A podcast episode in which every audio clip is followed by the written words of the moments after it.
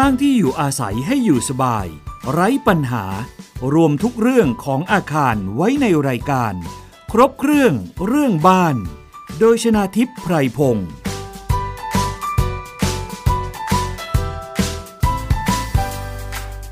สวัสดีค่ะคุณผู้ฟังคะขอต้อนรับเข้าสู่รายการครบเครื่องเรื่องบ้านนะคะทางไทย พี บี เอส Podcast หรือวิทยุไทย พี บี เอส นะคะรับฟังกันได้ผ่านเว็บไซต์ ดับเบิลยู ดับเบิลยู ดับเบิลยู ดอท ไทย พี บี เอส เรดิโอ ดอท คอม ค่ะแอปพลิเคชันไทย พี บี เอส Radio รวมไปถึงฟังผ่านสถานีวิทยุต่างๆที่เชื่อมโยงสัญญาณนะคะไม่ว่าจะเป็นสถานีวิทยุในเครือวิทยาลัยอาชีวศึกษาหนึ่งร้อยสี่สิบสองสถานีทั่วประเทศค่ะรวมถึงฟังผ่านสถานีวิทยุเสียงสื่อสารมวลชนมหาวิทยาลัยเชียงใหม่แล้วก็สถานีวิทยุมหาวิทยาลัยมหาสารคามนะคะอยู่กับดิฉันชนาธิป ไพรพงษ์เช่นเคยค่ะแต่ว่าก็จะมากับวิทยากรผู้มีความรู้ความเชี่ยวชาญในแต่ละด้านของอาคารที่อยู่อาศัยนะคะวันนี้ค่ะดิฉันได้เรียนเชิญวิทยากรซึ่งท่านเป็นวิศวกรนะคะจะมาพูดคุยเกี่ยวกับเรื่องของการตรวจรับบ้านเคยได้ยินปัญหาการตรวจรับบ้านไหมคะคุณผู้ฟังคือเวลาเราว่าจ้างผู้รับเหมาหรือบริษัทสร้างบ้านหรือแม้แต่การไปซื้อหมู่บ้านจัดสรรเนี่ยเราก็ต้องไปตรวจดูก่อนจะเซ็นรับบ้านใช่ไหมคะก่อนจะรับโอนบ้านว่าเนี่ยเราได้ซื้อในสภาพแบบนี้แต่บางทีที่เกิดปัญหาขึ้นจากที่เคยได้ยินได้ฟังทั้งคนรอบตัวแล้วก็ท่านที่มีคำถามเข้ามาเนี่ยนะคะก็คือประเด็นปัญหาว่าตรวจรับบ้านไปแล้วแต่เกิดปัญหาทีหลังอย่างเช่นมีปัญหาเรื่องของผนังเรื่องของพื้นนะคะซึ่งตอนที่ไปตรวจรับเนี่ยก็ดูเหมือนสภาพจะดีนะคะแต่พออยู่ไปอยู่มายังไม่ทันเท่าไหร่เลยก็เกิดปัญหาแบบนี้เป็นต้นหรือแม้แต่เรื่องของสุขภัณฑ์ในบ้านเพื่อนดิฉันเองเนี่ยค่ะไปซื้อทาวน์เฮาส์แล้วก็ตอนตรวจรับอะค่ะก็คือเหมือนตัวเองยังไม่มีประสบการณ์เท่าไหร่พอเข้าไปอยู่เท่านั้นแหละปรากฏสุขภัณฑ์นี้มันเก่าแล้วนี่นาอะไรประมาณนี้นะคะก็เลยทำยังไงดีล่ะแก้ไขปัญหาก็ไม่ได้ต้องยอมรับสภาพไปนะคะเพราะฉะนั้นวันนี้ค่ะเรา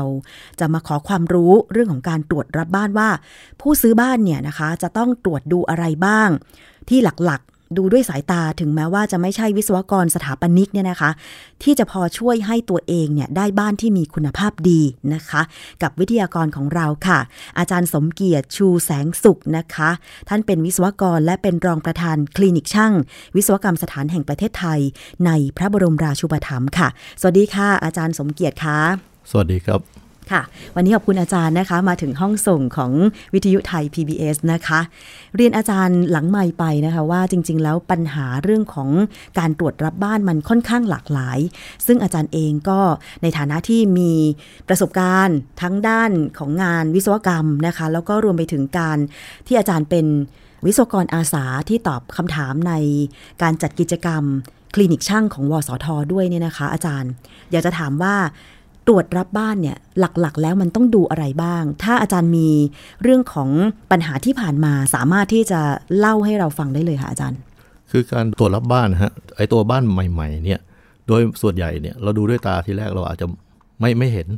เอาเอาว่าถ้าเผื่อว่าเราไปเห็นบ้านที่มันมีรอยร้าวหรืออะไรอยู่ตรงนี้อ่ะอันเนี้ยให้สังวรไว้ก่อนเลยว่าอาจจะมีปัญหาแต่ว่าโดยทั่วไปเนี่ยเราก็จะไม่ค่อยจะเจอหรอกว่าเอ่อเวลาเขาส่ง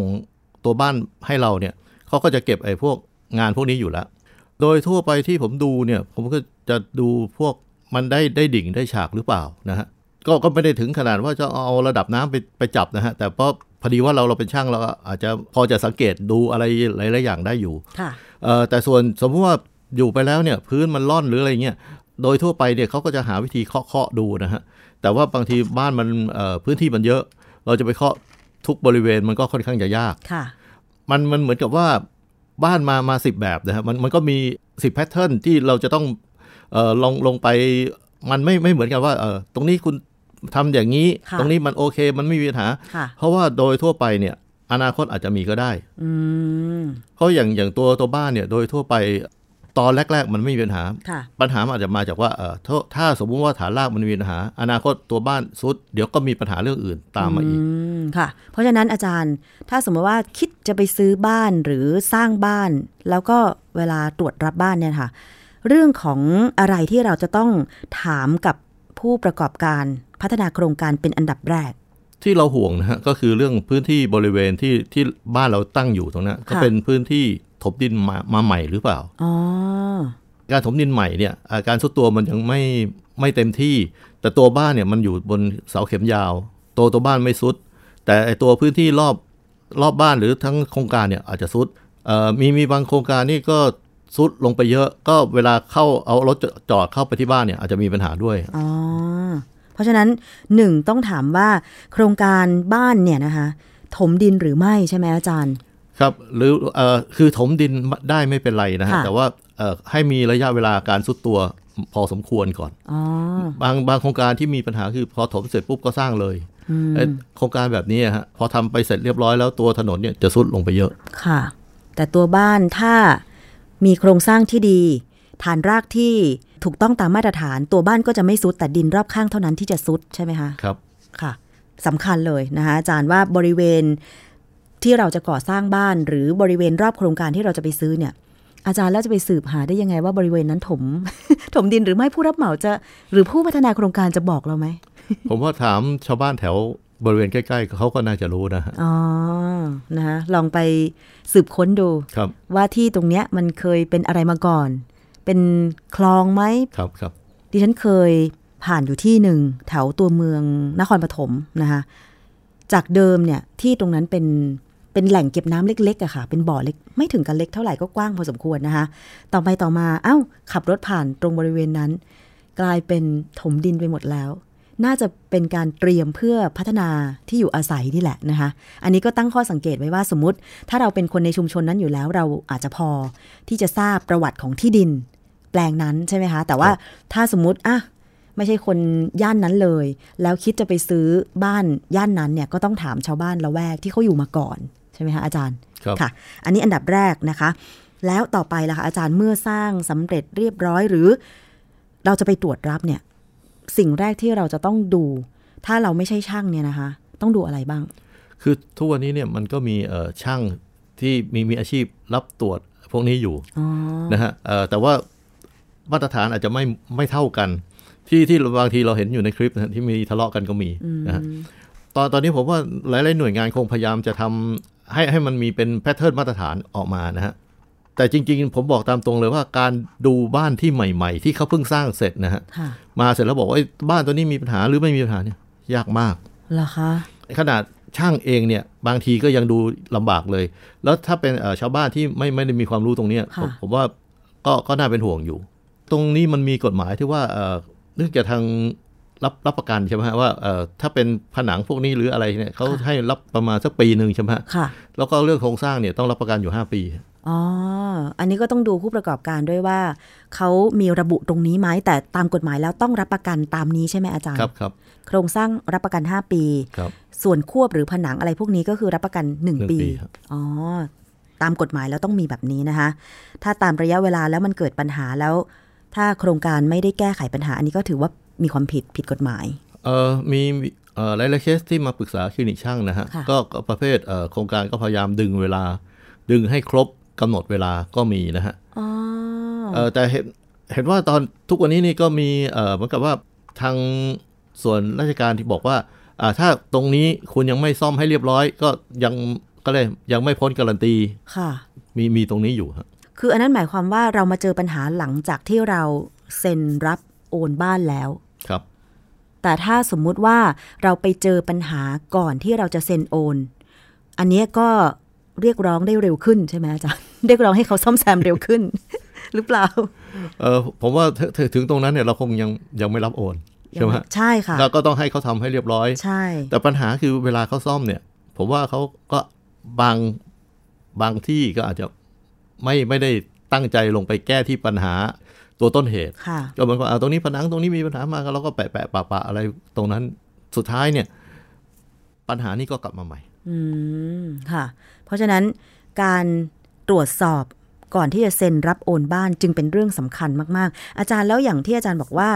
อย่างตัวโครงสร้างเนี่ยนะคะเราจะตรวจสอบได้ยังไงว่ามันได้มาตรฐานเราสามารถขอแบบงานสถาปัตย์กับวิศวกรรมจากตัวโครงการได้ไหมจริงๆแล้วมันสมควรจะต้องได้แต่ผมไม่เห็นว่าเขาจะมีให้สักเท่าไหร่เพราะว่าที่ที่เราเห็นอยู่ก็คือเจ้าของบ้านที่มาปรึกษาที่คลินิกช่างนะฮะก็มีแบบสถาปัตย์มาผม ผมบอกเอาแล้วแบบโครงสร้างเขาบอกทางโครงการไม่ให้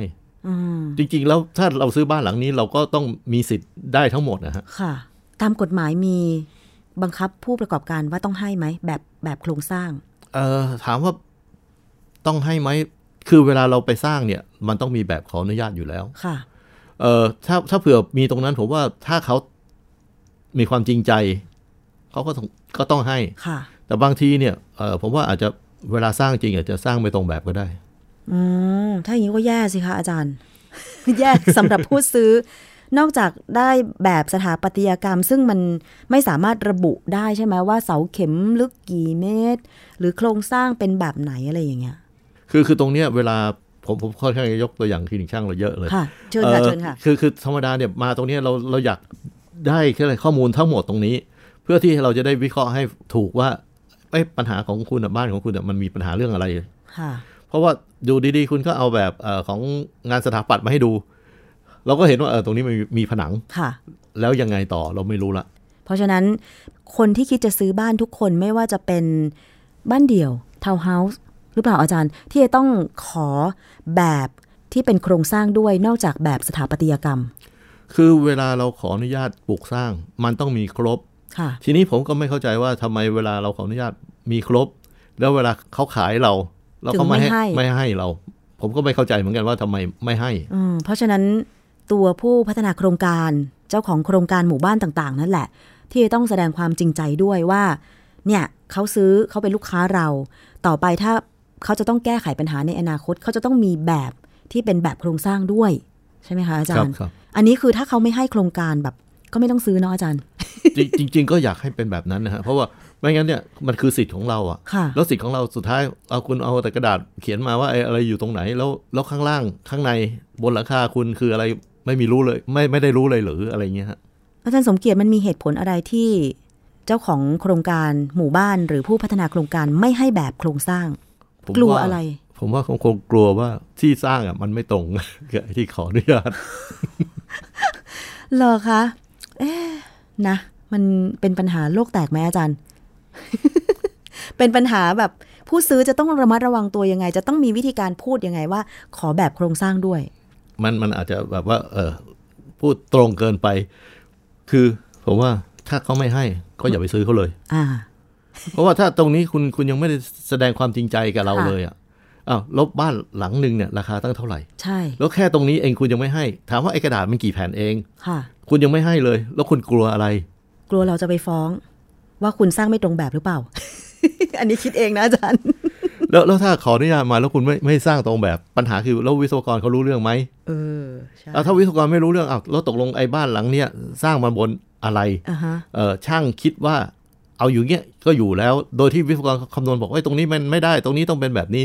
โอ้อย่างนี้ก็อนาคตเขาปัญหาเยอะนะนั่นน่ะสิคะอาจารย์เพราะฉะนั้นก็ให้ข้อคิดสำหรับผู้คิดจะซื้อบ้านค่ะแต่ว่าถ้าเราเขาให้มาแต่สถาปัตย์ก็ขอโครงสร้างเขาด้วยค่ะแต่ว่าอาจารย์ถ้าเป็นทาวน์เฮาส์นี่เขาจะให้ไหมเพราะว่ามันสร้างติดติดกันอะตัวตรงนี้ที่ผมว่ายิ่งต้องมีเพราะว่าโดยทั่วๆไปเราก็มักจะต่อเติมกันอยู่แล้วค่ะเวลาโครงสร้างของบ้านเนี่ยบ้านเดี่ยวมันก็เป็นเป็นในบ้านเราคนเดียวแต่ถ้าคุณเป็นทาวน์เฮ้าส์หรือเป็นตึกแถวเนี่ยเวลาคุณจะเธอทำไอ้อย่างโน้นอย่างนั้นอย่างนี้นะฮะตัวอาคารตัวโครงสร้างของเขาอย่างคานเนี่ยมันจะเชื่อมไปหลังอื่นหรือแม้แต่เสาของคุณที่อยู่ริมบ้านมันก็ใช้ร่วมกับข้างบ้านเพราะฉะนั้นไอ้เวลาน้ำหนักอะไรพวกนี้ลงมาเนี่ยเขาเรียกอะไรเราก็ต้องคำนวณถึงว่าคำคำนึงถึงว่าอ่ะเราเพิ่มน้ำหนักแล้วตัวนี้ยังอยู่นะข้างบ้านเนี่ยก็มีน้ำหนักมาลงด้วยเราต้องเผื่อตรงนี้ไว้ด้วยอืมเพราะฉะนั้นใครที่คิดจะซื้อทาวน์เฮาส์ทาวน์โฮมก็ต้องขอแบบโครงสร้างด้วยแบบทางวิศวกรรมนะคะอย่าพลาดเลยทีเดียว แล้วแล้วอันเนี้ยคือดิฉันเห็นว่าหลายคนเคยถามนะอาจารย์ซื้อทาวน์เฮาส์แต่ไม่มีแบบโครงสร้างแล้วพอต่อเติมมาก็มีปัญหาเหมือนที่อาจารย์เล่าให้ฟังเลยนะคะเพราะว่าไม่รู้ว่าจริงๆเสาเข็มอะไรต่างๆคือเราเข้าใจว่าการคำนวณของวิศวกรอะตอนก่อนก่อสร้างอะก็คือมันก็ต้องมาตรฐานอยู่แล้วล่ะเพียงแต่ว่าถ้าเราไม่มีแบบแล้วไปจ้างผู้รับเหมามาต่อเติมส่วนมากก็จะเป็นครัวหลังบ้านเนาะอาจารย์เนาะที่จะต่อเติมในทาวน์เฮาส์อะไรอย่างเงี้ยอันเนี้ยสำคัญมากๆเลยนอกจากตัวที่เราจะต้องขอคือแบบโครงสร้างแล้ว ต่อไปจะต้องดูอะไรบ้างอาจารย์ถ้าเราได้ตัวโครงสร้างทั้งหมดแล้วบางทีอาจจะต้องขอเรื่องของเรื่องระบบสุขาภิบาลด้วยอ๋อค่ะเพราะเพราะว่าดูดูว่าการต่อท่อเราเขาวิ่งไปทางไหนค่ะเพราะมีมีตั้งหลายๆโครงการหรือหลายๆบ้านด้วยที่ที่มาปรึกษาเราเนี่ยเรื่องของกลิ่นนะฮะที่ที่มันเข้าเข้ามาในบ้านนั่นก็อยู่ที่ว่าเขาก็ต่อท่อได้ถูกไหมมีท่ออากาศท่อระบายอากาศออกไปนะฮะทำไว้ถูกต้องหรือเปล่าแล้วแล้วก็เรื่องเรื่องของกลิ่นนี่ก็มีเรื่องของอย่างตัวตัวท่อเนี่ยมันก็เป็นพวกเป็น พี แท็บ หรืออะไรพวกนี้ที่ที่มันมันเป็นแอ่งอะไรลงนี้ลงมาอย่างเงี้ยนะคือคือตัวนี้คือตัวตัวที่มันกันกลิ่นย้อนกลับเข้าในบ้านแล้วเราก็ดูด้วยว่าตัวบ้านของเราเนี่ยมีถังดักไขมันไหมค่ะก็คือว่าการขอแบบสุขาภิบาลเราจะได้รู้แนวท่อว่าเขาวางไปตรงไหนบ้างอย่างนี้ใช่ไหมคะเพราะตอนเนี้ยอย่างคอนโดอ่ะก็คือวางท่อในผนังใช่ไหมคะอาจารย์แล้วทีเนี้ยตอนนี้มันก็มีปัญหาอย่างที่คอนโดดิฉันก็เคยนะอยู่ๆไปเจาะผนังโดยที่ไม่ได้ไปถามนิติบุคคลว่าแนวท่ออยู่ตรงไหนแล้วแบบท่อแตกกลายเป็นท่อน้ำแตกอะไรอย่างเงี้ยแบบก็เปียกหมดเลยอันนี้ก็คือความสำคัญของแบบสุขาภิบาลใช่ไหมอาจารย์สมเกียรติค่ะแต่จริงๆถ้าถ้าขอได้ผมก็เอาทั้งหมดนะฮะแบบไฟฟ้าก็ด้วยนะฮะโอ้แบบไฟฟ้าด้วยนะคะจริงๆเวลาขออนุญาตมันก็ต้องมีครบนะฮะค่ะเพราะฉะนั้นอย่าลืมนะคะแบบสถาปัตย์แบบโครงสร้างทางวิศวกรรมแบบสุขาภิบาลหรือแนวท่อแล้วก็แบบไฟฟ้าสำคัญทั้งหมดมันมีแบบอะไรอีกไหมอาจารย์ที่เราต้องขอ ไม่มีแล้วใช่ไหมถ้าถ้าเป็นอาคารใหญ่อันนั้นต้องมีของเครื่องกลพวกลิฟต์พวกอะไรพวกนี้แต่ผมว่าถ้าถ้าเป็นห้องเราเขาคงมีมีประมาณนี้เท่านี้ครับอ๋อค่ะอ่ะนอกจากขอแบบพูดคุยแล้วอาจารย์ตรวจสอบโครงสร้างหรือว่าการก่อสร้างที่ได้มาตรฐานง่ายๆอย่างเช่นบ้านหลังนี้ก่อสร้างแบบเอียงไหมหรือมีเสี่ยงปัญหาจะซุดในอนาคตไหมดูได้ยังไงเอียงไหมอ่ะนะผมว่าก็มันมีก็คือเอาระดับน้ำไปจับนะฮะแต่ถามว่าอนาคตจะซุดไหมอ่ะอันเนี้ยตอบยากมากเลยเพราะว่ามันมันต้องดูถึงเรื่องว่าอ่าตอนที่ตอกเข็มคุณทำมายังไงเอ่อมีก็เรียกมีการเช็คการตอกเข็มไหมนะฮะตอบยาก เพราะว่าส่วนมากเนี่ยคนที่จะมาขายให้เราคือพนักงานขายไม่ใช่ตัวคนที่รู้รายละเอียดดีของโครงการเช่นวิศวกรหรือสถาปัตย์รู้แล้วพูดหมดเนี่ยเราไม่ซื้อนะ เขากลัวว่าเรารู้มากนะคะ แต่ว่าคือมันเป็นสิ่งที่ถึงแม้ว่าโครงการยังไม่เปิดเผยแต่ผู้ซื้อก็ต้องถามใช่ไหมอาจารย์ครับจริงๆแล้วเนี่ยพวกอาคารสูงอะไรพวกนี้เนี่ยผมว่าถึงถึงแบบเขาไม่ได้ให้กับทุกคนนะแต่ว่ามันก็ต้องมีแบบส่วนกลางอยู่กับใครสักคนหนึ่งก็มีมีมามาให้เราไปเขาเรียกมามาปรึกษาเราสุดท้ายเราก็ต้องบอกว่าขอดูแบบส่วนกลางไม่ไม่อย่างนั้นเราเราก็จะคุยว่าปัญหาอาคารของคุณเนี่ยมีปัญหาอะไรเราจะตอบไม่ได้ค่ะถ้าเป็นอย่างคอนโดมิเนียมเนี่ยก็คือจะมีแบบส่วนกลางที่เป็นโครงสร้างสถาปัตย์แล้วก็แบบต่างๆที่อาจารย์พูดมาเลยครับเพราะฉะนั้นเนี่ยใครพักอาศัยอยู่คอนโดมิเนียมก็ต้องไปขอดูแบบก่อนที่จะซ่อมแซมอะไรใช่ไหมอาจารย์ถูกครับค่ะอันนี้ก็ฝากกันไว้ด้วยนะคะคือหลายคนอาจจะไม่ทราบอย่างดิฉันเนี่ยมาทราบอีกทีก็คือได้มาทำรายการเกี่ยวกับบ้านนี่แหละ เดี๋ยวนี้ต้องยอมรับว่าดีกว่าเมื่อก่อนเยอะนะการหาความรู้เรื่องของบ้านต่างๆนะคะก็คือหาในอินเทอร์เน็ตแต่ว่าถ้าใครได้ฟังรายการครบเครื่องเรื่องบ้านแล้วยังมีคำถามอยู่เนี่ยก็เข้าไปใน เฟซบุ๊ก ดอท คอม สแลช ไทย พี บี เอส เรดิโอ แฟน ฝากคำถามถึงรายการครบเครื่องเรื่องบ้านได้แล้วดิฉันจะนำคำถามเหล่านั้นเนี่ยนะคะมาถามกับวิทยากรผู้มีความรู้ความเชี่ยวชาญในแต่ละด้านนะคะอาจารย์สมเกียรติคะต่อเลยค่ะ โครงสร้างบ้านเห็นไหมคะจะครึ่งชั่วโมงแล้วเรายังพูดถึงตรวจสอบเรื่องโครงสร้างบ้านกันอยู่เลยต่อไปต้องดูอะไรคะคือจริงๆผมว่าเวลาเราเราตรวจรับบ้านเนี่ยอันแรกเราดูสวย uh-huh. ก็คืออยู่อยู่ที่เราเราดูแล้วว่าเออพอใจไหมพอพอใจไหมนะฮะอย่างที่ที่เมื่อกี้ทางผู้ดำเนินรายการบอกว่ามีเรื่องของผนังสำเร็จรูปแล้วก็วงกบมันเล็กกว่าแล้วเอาโฟมยัดนะฮะพวกพวกอย่างนี้นะฮะเพราะว่าจริงๆเนี่ยของทุกอย่างมันแก้ไขได้แต่ปัญหาอยู่ตรงที่ว่าไอ้ไอ้คนที่ไปแก้เนี่ยเขามักง่ายเพราะว่าถ้าถ้ามาคุยกับเราที่ที่คลินิกช่างที่วิศวกรรมสถานแห่งประเทศไทยนะฮะเราก็จะหาวิธีแนะนำวิธีให้ว่าคุณแก้ยังไงคุณซ่อมยังไงคุณทำไงมันมีวิธีแก้ที่ถูกวิธีมีอยู่แล้วฮะทุกทุกเอ่อทุกเรื่องนะฮะโดยโดยทั่วไปเนี่ยเวลามาคุยกับเราเราเราไม่แนะนำว่า ทุบสิอันนั้นเป็นเป็นคำแนะนำสุดท้ายนะฮะโดยที่พวกเราเองโดยทั่วไปเราจะไม่แนะนำอยู่แล้ว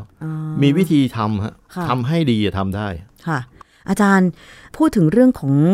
เรื่องของผนังจะมีวิธีการสังเกตยังไงคือฉาบเขาอาจจะฉาบสวยงามแต่มันเคยเกิดปัญหากรณีหนึ่งที่ว่าโครงการ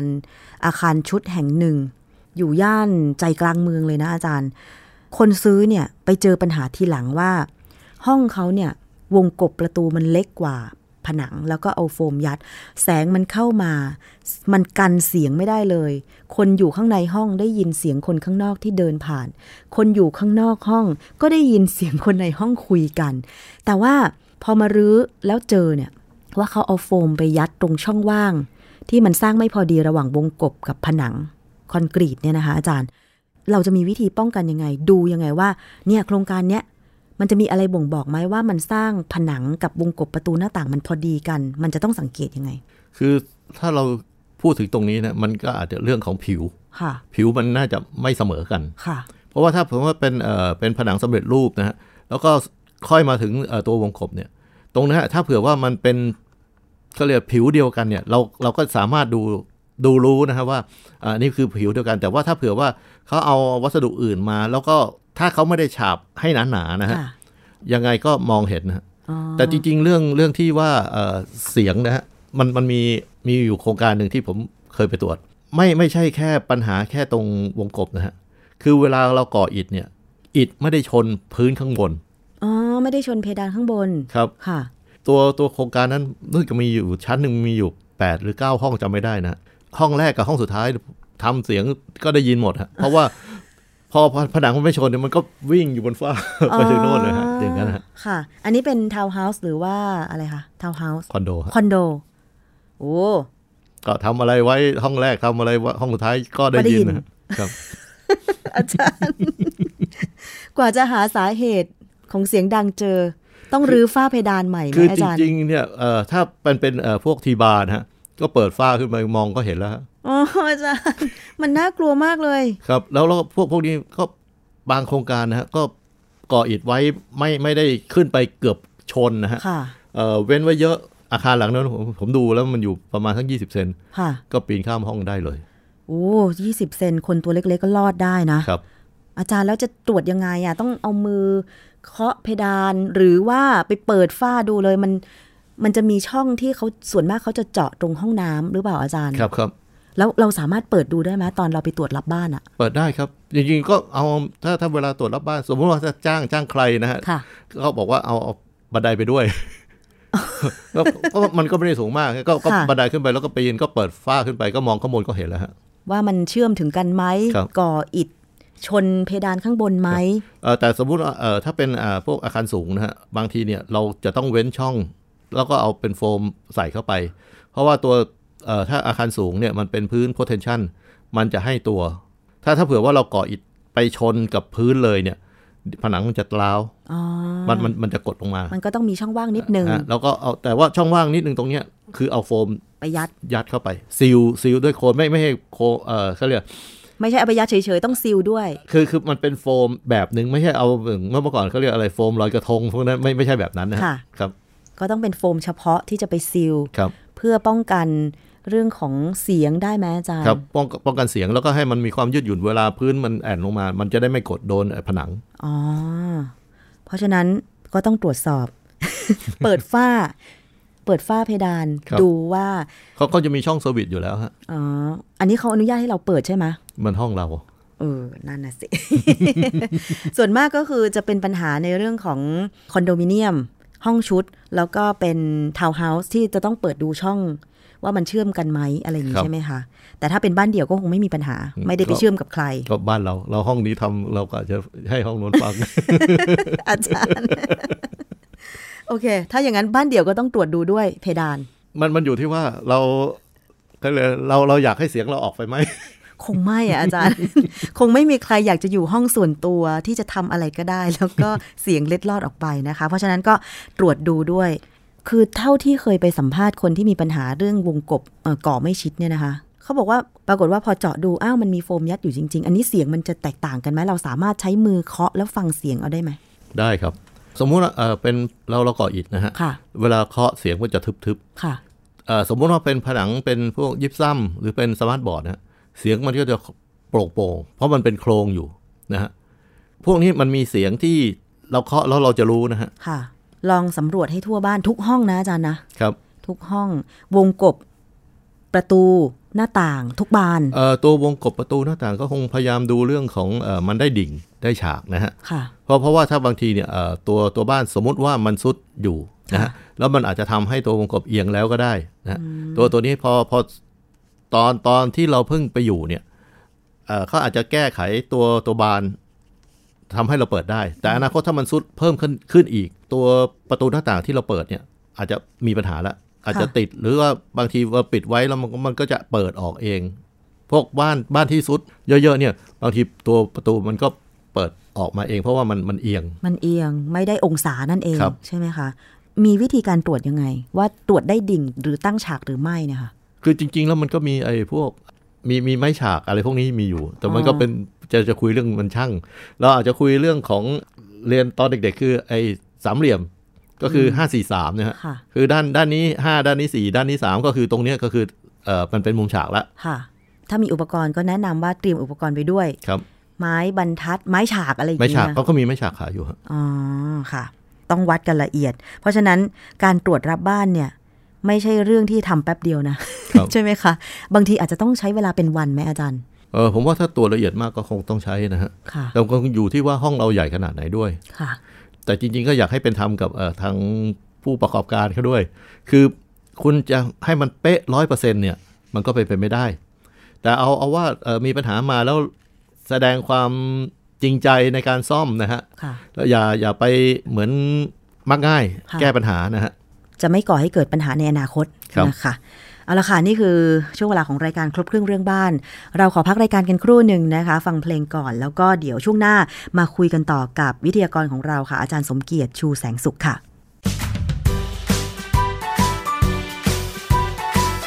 คุณกำลังฟังรายการครบเครื่องเรื่องบ้านโดยชนาธิป ไพรพงษ์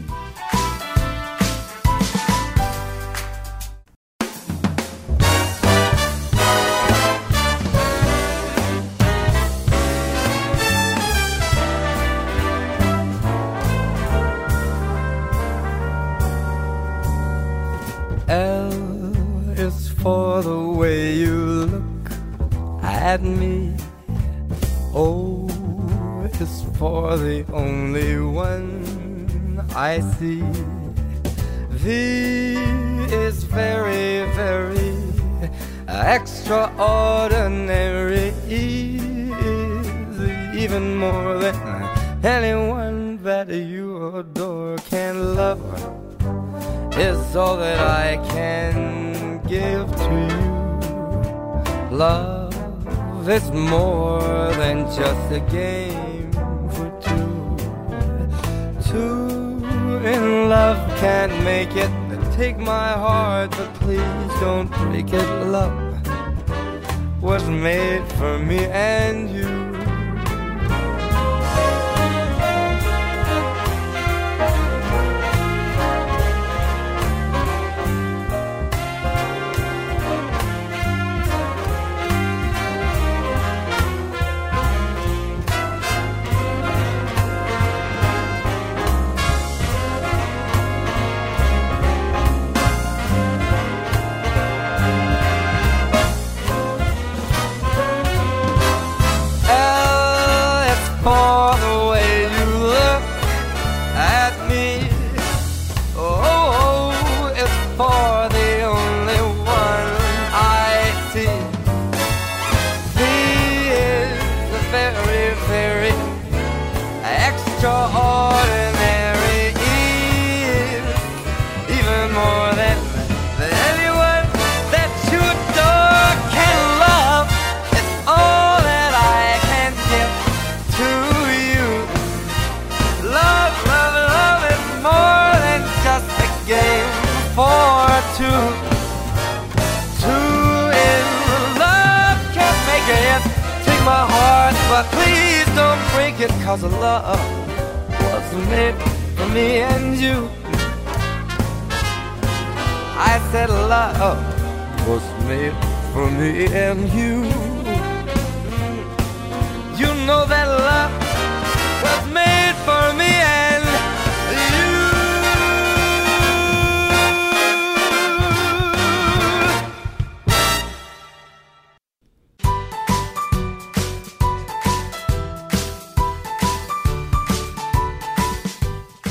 บ้านโน้นห้องนี้หรืออาคารไหนๆก็อยู่สบายและปลอดภัยได้กับรายการครบเครื่องเรื่องบ้านโดยชนาธิป ไพรพงษ์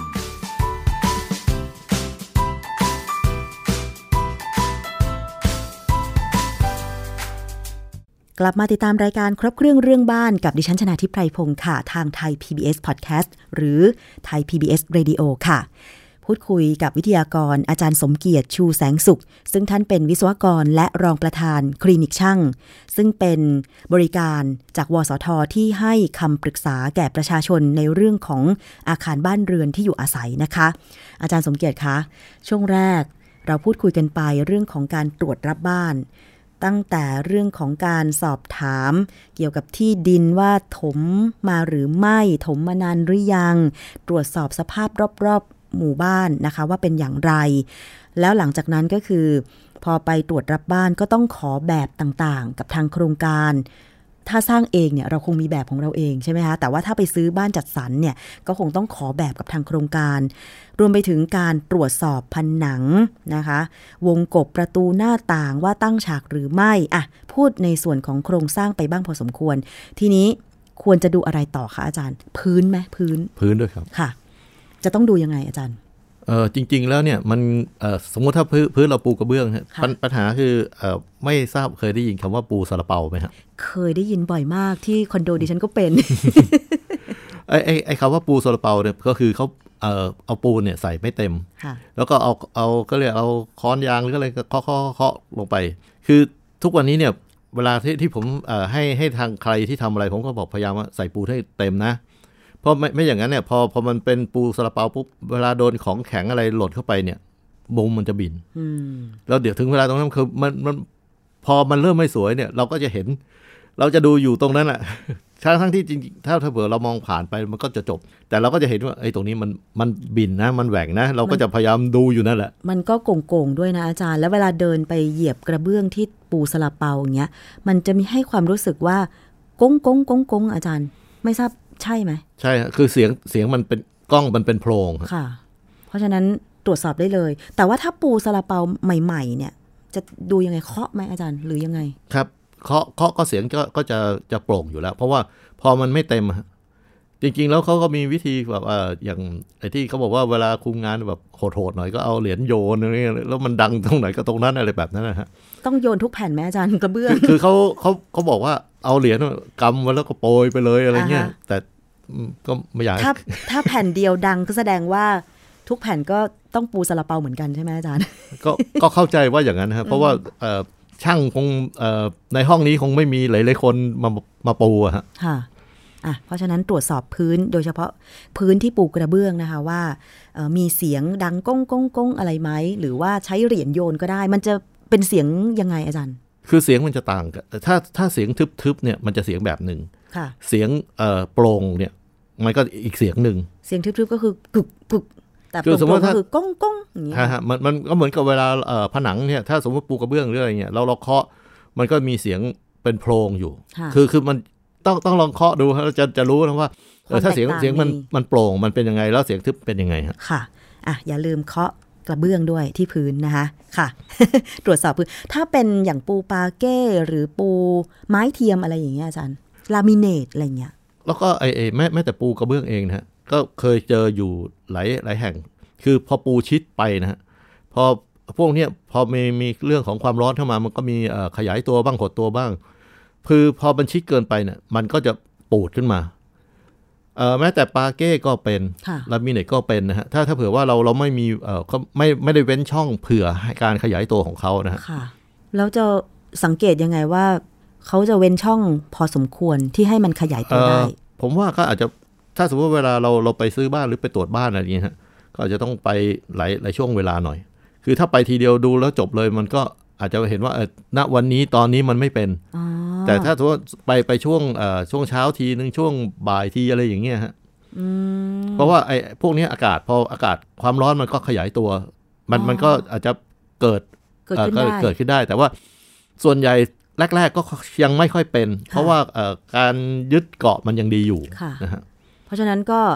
ถ้าไปเลือกบ้านจัดสรรหรือคอนโดมิเนียมก็ตามต้องไปดูหลายๆครั้งใช่ไหมคะฝนตกไปดูครั้งหนึ่งแดดออกไปดูครั้งหนึ่งเช้าเย็นก็ไปดูสลับกันอย่างนี้ถ้าถ้าคุยเรื่องฝนตกเนี่ยต้องต้องหาวิธีไปดูว่ารั่วหรือเปล่าด้วย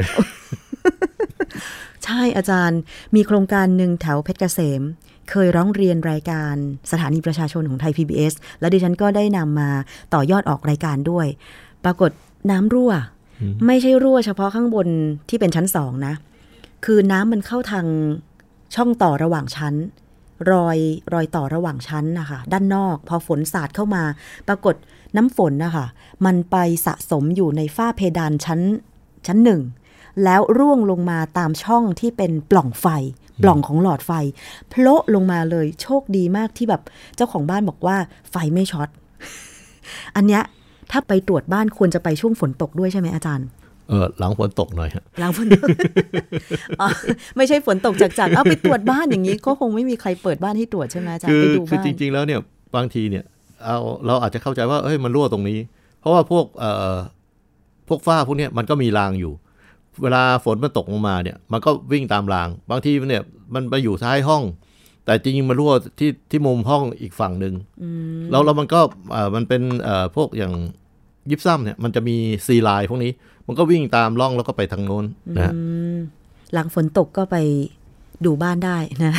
แต่ผมว่าทางที่ดีนะก็ก็คุยกับทางโครงการเลยบอกว่าเฮ้ยถ้าคุณมีแบบนี้นะมามาเขียนสัญญาเพิ่มซะหน่อยก็ดีนะ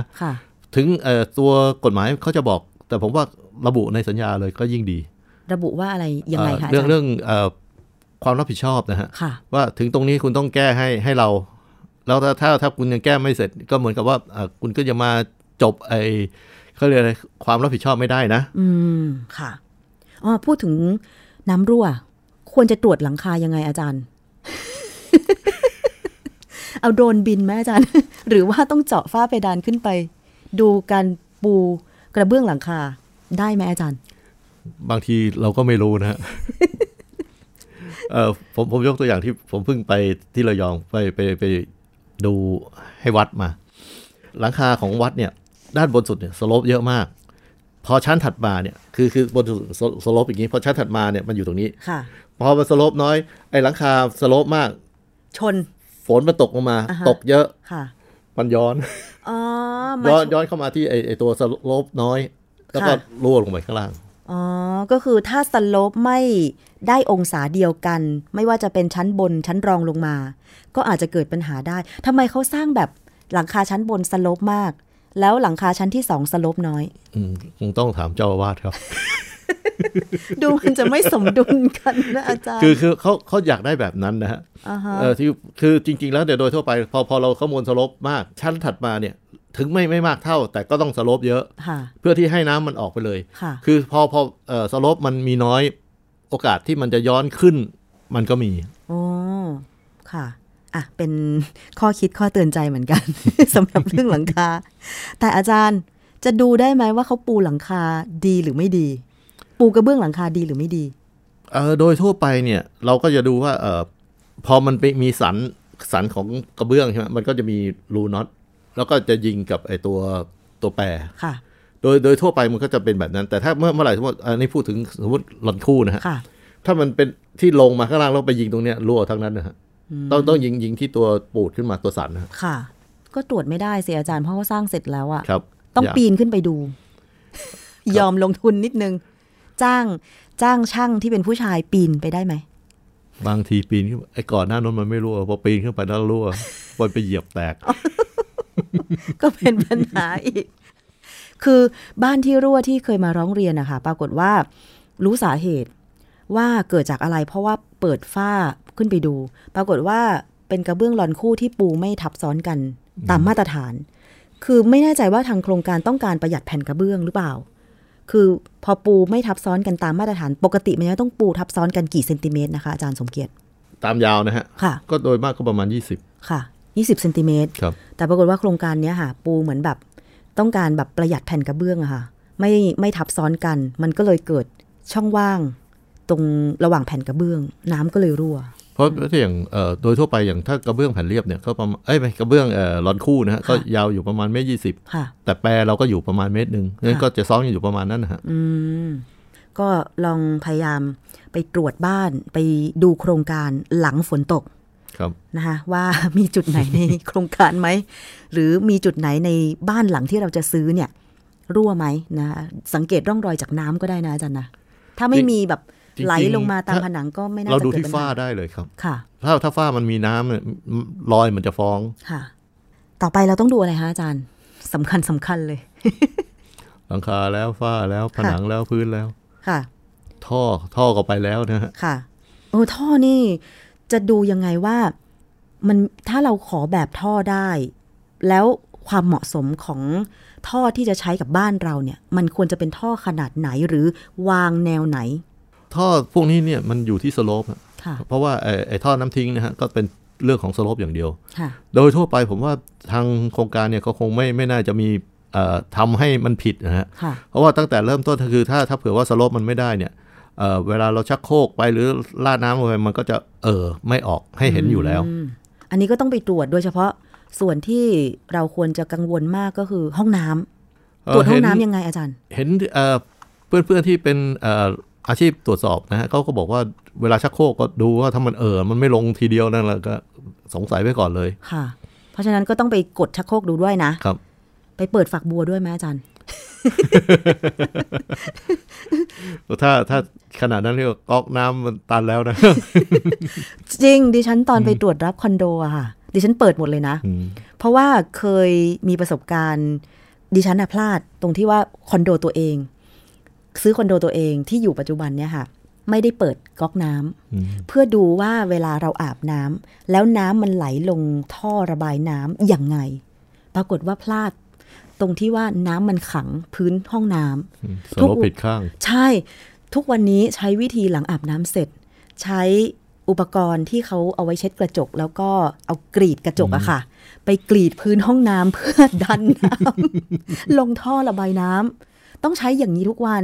แต่พอเรามีประสบการณ์แบบเนี้ยไปตรวจรับคอนโดแฟนดิฉันไปเปิดในห้องน้ำเลยเปิดฝักบัวเพื่อดูว่ามันระบายน้ำดีไหมอันเนี้ยขอเล่าเป็นประสบการณ์ส่วนตัวนะอาจารย์ อันนี้ถูกต้องที่สุดเลยเพราะว่าไม่ไม่อย่างนั้นเนี่ยน้ำจะไม่ไม่ได้ไหลไปทางโน้นใช่แล้วมันเป็นปัญหานะแล้วทำให้ห้องน้ำเราชื้นตลอดเวลาเพราะว่าน้ำมันขังอยู่ไม่ไม่ไหลลงท่อระบายน้ำอะไรเงี้ยนอกจากนี้อาจารย์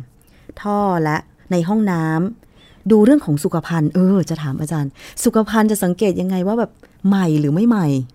หรือเป็นสุขภัณฑ์มือสอง เอามาสร้างบ้านให้เราอะไรอย่างเงี้ยจริงๆนะฮะผมว่ามันอยู่ที่การทำความสะอาดมากกว่าเพราะบางบางทีเนี่ยสุขภัณฑ์ว่าเราถ้าเผื่อว่าเราทำความสะอาดดีๆเนี่ยอยู่ตั้งหลายปีเราก็ยังเห็นมันใหม่อยู่เลยผมว่าตอนที่ทางโครงการเนี่ยเขาส่งงานให้เราเนี่ยบางทีเนี่ยอาจจะไม่ได้ทำความสะอาดเยอะขนาดนั้นคือคือถ้าตรงนั้นน่ะผมว่าเขาเขาก็น่าจะทำให้มันดีหน่อยเพราะว่าถ้าเผื่อจะให้เรารับห้องขนาดนั้นนะฮะค่ะก็คือว่าถ้าเป็นสุขภัณฑ์ใหม่เนี่ยทางโครงการก็อาจจะไม่ต้องทำความสะอาดอะไรเลยก็คือไปติดตั้งติดตั้งมันบางทีมันก็อาจจะมีฉลากสุขภัณฑ์ติดอยู่ใช่ไหมอาจารย์ครับแต่ถ้าเป็นสุขภัณฑ์เก่าเนี้ยสังเกตฉลากไหมอาจารย์ว่าฉลากของสุขภัณฑ์มันอาจจะไม่มีมาแล้วคือคือผมว่าถึงไอ้ฉลากมีหรือไม่มีนะถ้าของใหม่เนี่ยมันมีฉลากอยู่ใช่แต่มันไม่ทำความสะอาดมันก็สกปรกอยู่ดีแต่ถ้าของของเก่านะฮะแล้วก็เขาทำมาสะอาดมากๆบางสมมุติเราเราเราไปไปเจอห้องห้องที่เป็นเป็นห้องตัวอย่างค่ะเราจะเราจะถือว่าตรงนั้นเป็นของเก่าหรือเปล่าอืมนั่นน่ะสิเพราะถามว่าตรงนั้นอ่ะก็เขาเขาใช้อยู่มันเป็นห้องตัวอย่างเป็นห้องที่เขาขายสุดท้ายก็ต้องมีคนมาใช้อยู่นะฮะผมว่ายังไงเนี่ยถ้าทำความสะอาดดีให้ให้มันดีๆนะมันก็เป็นของใหม่เหมือนเป็นของใหม่อันนี้คือเรื่องของสุขภัณฑ์นะคะหลังจากนั้นไปตรวจห้องครัวต้องดูอะไรบ้างอาจารย์ต้องมีแน่ๆครัวแม้แต่คอนโดมิเนียมก็ยังมีชั้นเล็กๆสำหรับแค่อุ่นอาหารอะไรอย่างเงี้ยคือเดี๋ยวนี้ผมว่าที่ไหนที่ไหนมันก็ต้องมี เ, เรื่องของบ่อดักไขมันตะแกรงดักไขมันอะไรพวกนี้นะฮะก็คงตรวจตรงนี้ด้วยว่ามีหรือเปล่า ราะว่าถ้าถ้าเผื่อว่ามันไม่มีไอ้ชุดชุดดักไขมันชุดนี้นะฮะมันก็จะทำให้เกิดภาระกับไอ้ตัวถังบำบัดเยอะขึ้นส่วนไอ้ไอ้ตัวนี้จริงๆราคาที่ที่เขามีขายกันทุกวันนี้ก็ไม่ไม่ราคาไม่เท่าไหร่ถ้าโครงการบ้านไหนมีตะแกรงดักไขมันอันนี้มันต้องติดตั้งตรงซิงค์น้ำครับส่วนใหญ่อยู่ซิงค์น้ำแล้วก็เป็นเป็นถังเล็กๆฮะแล้วแล้วก็เอามีตะแกรงก็ยกออกไปทิ้งขยะได้อ๋อก็จะช่วยลดไขมันที่จะลงท่อไปสู่บ่อบำบัดของโครงการนะคะเออก็ดีนะคะอาจารย์แล้วอย่างถ้าโครงการไหนไม่มีสามารถซื้อไปติดตั้งเองได้ทีหลังได้ฮะเดี๋ยวเดี๋ยวนี้ของเอ่อมีตั้งหลายหลายยี่ห้อฮะที่มีอยู่ราคาก็พันกว่าบาทก็มีอ๋อค่ะอันนี้ก็แนะนำเลยนะคะเพราะว่าอย่างคอนโดดิฉันก็เริ่มมีปัญหาบ่อบำบัดน้ำเสียปลายท่อที่จะลงบ่อค่ะมันเริ่มอุดตันแล้วน้ำก็จะเอ่อเดี๋ยววันหลังจะปรึกษาอาจารย์สมเกียรติอีกทีนึงว่าจะแก้ปัญหายังไง วันนี้วันนี้ขอเรื่องตรวจรับบ้านก่อนนะคะอาจารย์ อยากให้อาจารย์ไปดูสถานที่จริงด้วย จริงๆแล้วเนี่ยนั่งคุยกันเนี่ยผมอึดอัดมากเลยเพราะว่าไม่เห็นของจริงไม่เห็นของจริงกลัวกลัวว่าเออเราเราคุยมาแบบนึงแล้วเราเออผมไปเข้าใจอีกแบบนึงนะค่ะเดี๋ยววันหลังจะเชิญอาจารย์สมเกียรตินะคะไปดูสถานที่จริงแล้วก็พร้อมกับบันทึกภาพบันทึกเสียงมาด้วย ได้ไหมคะได้ครับจริงๆผมอยากจะเชิญให้ไปคลินิกช่างที่วสท.ด้วยฮะค่ะเพราะว่าตรงนั้นเวลาคุยเนี่ยเรามีทั้งรูปมามาอะไรเงี้ยมาแล้วเราจะได้นั่งคุยกันค่ะถึงไม่ได้เห็นของจริงแต่ก็เกือบเกือบเกือบจะไปของจริงทั้งหมดอยู่แล้วอืมค่ะเดี๋ยววันหลังดิฉันจะ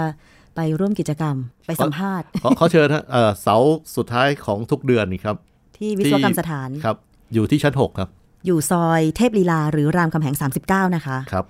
ถ้าสมมุติว่าประชาชนอยากจะเข้าไปปรึกษากับวิศวกรอย่างอาจารย์สมเกียรติหรือท่านอื่นๆบ้างเนี่ยติดต่อไปที่ไหนได้บ้างคะเอ่อที่วิศวกรรมสถานแห่งประเทศไทยฮะชื่อคุณคุณนุชฮะคุณนุชนะคะครับหรือว่าจะเข้าไปใน Facebook ของวสท.ก็ได้นะคะเสิร์ชง่ายๆเลยแล้วก็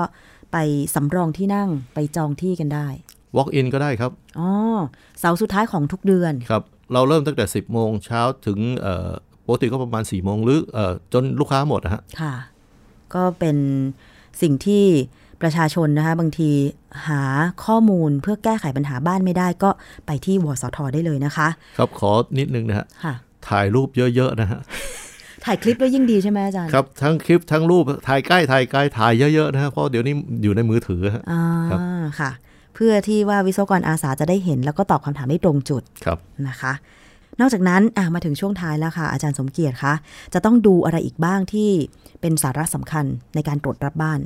คุยมาหลายข้อแล้วเยอะแล้วนะท่อสุขภัณฑ์ห้องครัวนะผนังวงกบประตูหน้าต่างพื้นก็อาจจะเรื่องไฟแต่ทีนี้เรื่องไฟผมไม่ถนัดเดี๋ยวเดี๋ยวแนะนำไปเดี๋ยวจะผิดซะเปล่าๆอันนี้ก็ต้องปรึกษาวิศวกรไฟฟ้าครับแต่ส่วนมากดูหลักๆแล้วคือดิฉันเข้าใจว่าส่วนมากนะผู้หญิงก็จะดูแบบลักษณะแสงไฟโคมไฟสวยไหมเหมาะกับห้องนี้ไหมบรรยากาศดีไหมมากกว่านะอาจารย์ใช่ไหม แต่ว่าการเดินสายไฟอะไรอย่างเงี้ยก็ต้องมีผู้เชี่ยวชาญพิเศษไปดูให้ครับเดี๋ยวเดี๋ยวนี้ทางการไฟฟ้าเองเขาก็ต้องมีสายดินฮะเขาก็มีมาตรฐานใหม่ต้องมีสายดินด้วย อย่างบ้านโบราณสมัยโน้นก็จะไม่มีค่ะแต่ส่วนมากก็จะมีละอ่ะต้องถามโครงการว่าเป็นสายดินไหมวิธีการสังเกตว่ามีสายดินหรือไม่สังเกตที่ที่ไหนคะเออมันจะเป็นสามเส้นแต่ผมว่าทุกทุกวันนี้ถ้าโครงการใหม่ๆต้องมีหมดแล้วค่ะ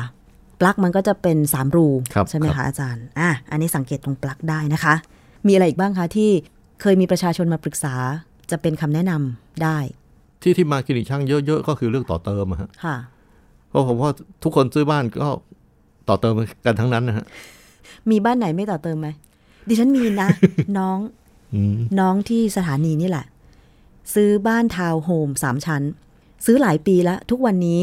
บ้านน้องยังเป็นเหมือนบ้านตัวอย่างอยู่เลยเพราะน้องไม่ต่อเติมไม่ทำอะไรเลยเพื่อให้คงสภาพเดิมมากที่สุด เห็นแสดงว่าเขาเขาพอใจในรูปแบบดีไซน์ใช่ค่ะพอใจมากๆแล้วดิฉันก็เห็นว่าทุกบ้านทำไมต้องต่อเติมกันแบบว่าขนาดนั้นอาจารย์เพื่อต้องการพื้นที่เพิ่มขึ้นเหรอคะคงคงอย่างนั้นนะครับเพราะว่าอันแรกเลยผมจะเห็นว่าอ่ะจะต่อ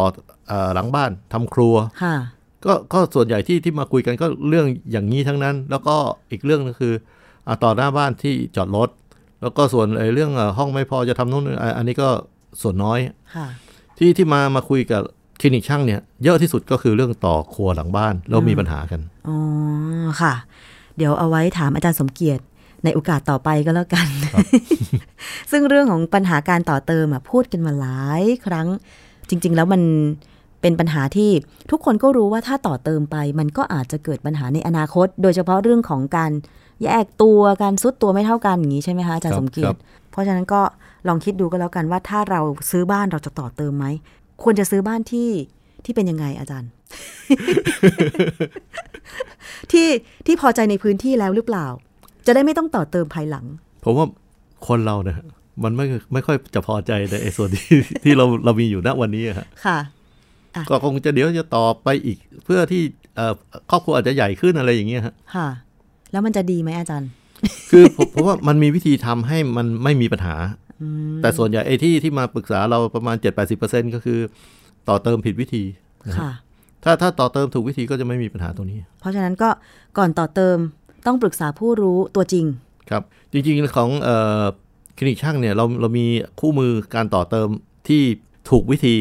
แจกฟรีด้วยครับโอ้เพราะฉะนั้นก็ไปขอได้ที่คลินิกช่างนะคะครับเอาล่ะค่ะนี่คือรายการครบเครื่องเรื่องบ้านทางไทย พี บี เอส Podcast หรือวิทยุไทย พี บี เอส ค่ะต้องขอบพระคุณมากๆเลยนะคะอาจารย์สมเกียรติชูแสงสุขวิศวกรและรองประธานคลินิกช่างวสท.ที่วันนี้กรุณาร่วมรายการแล้วก็ให้ความรู้กับเราในเรื่องของการตรวจรับบ้านเดี๋ยวโอกาสต่อไปอาจจะได้สอบถามอาจารย์สมเกียรติในเรื่องอื่นๆอีกนะคะวันนี้ขอบพระคุณค่ะครับสวัสดีครับสวัสดีค่ะและเวลาหมดแล้วนะคะดิฉันชนาธิปไพพงศ์ต้องลาไปก่อนสวัสดีค่ะ